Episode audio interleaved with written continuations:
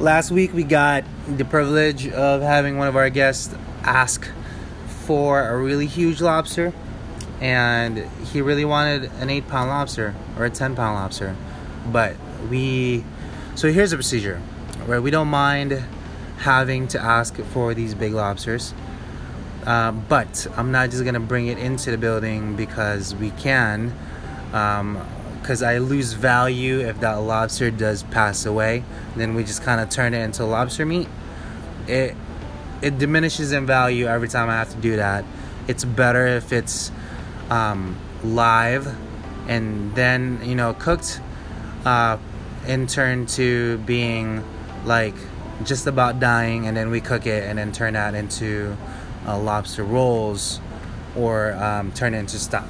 So last week we had one of our guests ask for a 10 pound lobster. We managed to get it in, and then last night uh, they came in for their little party, and this sucker was an 8.7 pound lobster, and I named him Shirley.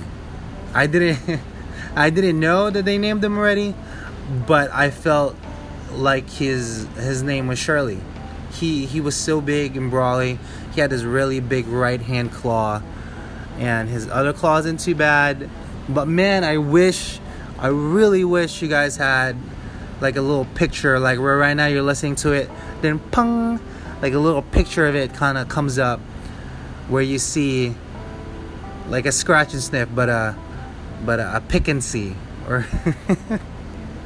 or something of the same matter because this bugger was huge and i've had uh, maybe i want to say five years ago we had a similar for i think i believe it was new year's day somebody requested for a nine pound lobster and we managed to get that in and that was a big sucker altogether um, but just saying hi and i took pictures with it i petted it i, I carried him I put him on my torso and it still is it's a little bigger than my torso.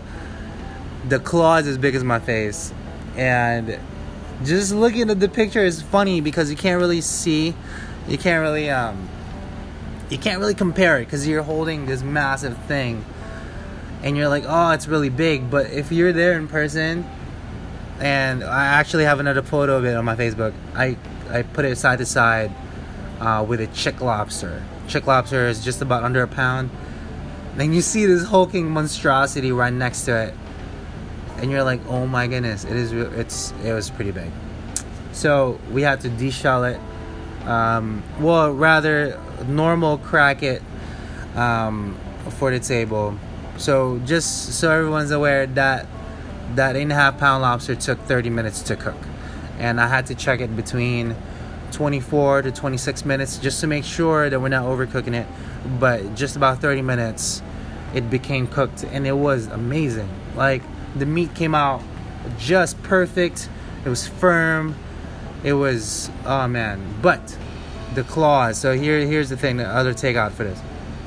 You want to always deshell table side, no matter what it is, because one, that way they can see the exact meat that's coming out of this thing. Two um, it's you know it's a better experience for the guests they actually understand what the process of how we go about deshelling it and three there is no oh what happened to my lobster i paid for this money why is it why is it this you know why does it look like this so rip shirley you've been great uh, he was $275 just by that one lobster alone so to all the other shirleys to come around uh, to grace our uh, to grace our restaurants. Thank you.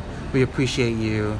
It, it, took 50 years to grow that lobster, and I appreciate whoever found the lobster and let it keep growing to be that way. So, thank you so much. Peace.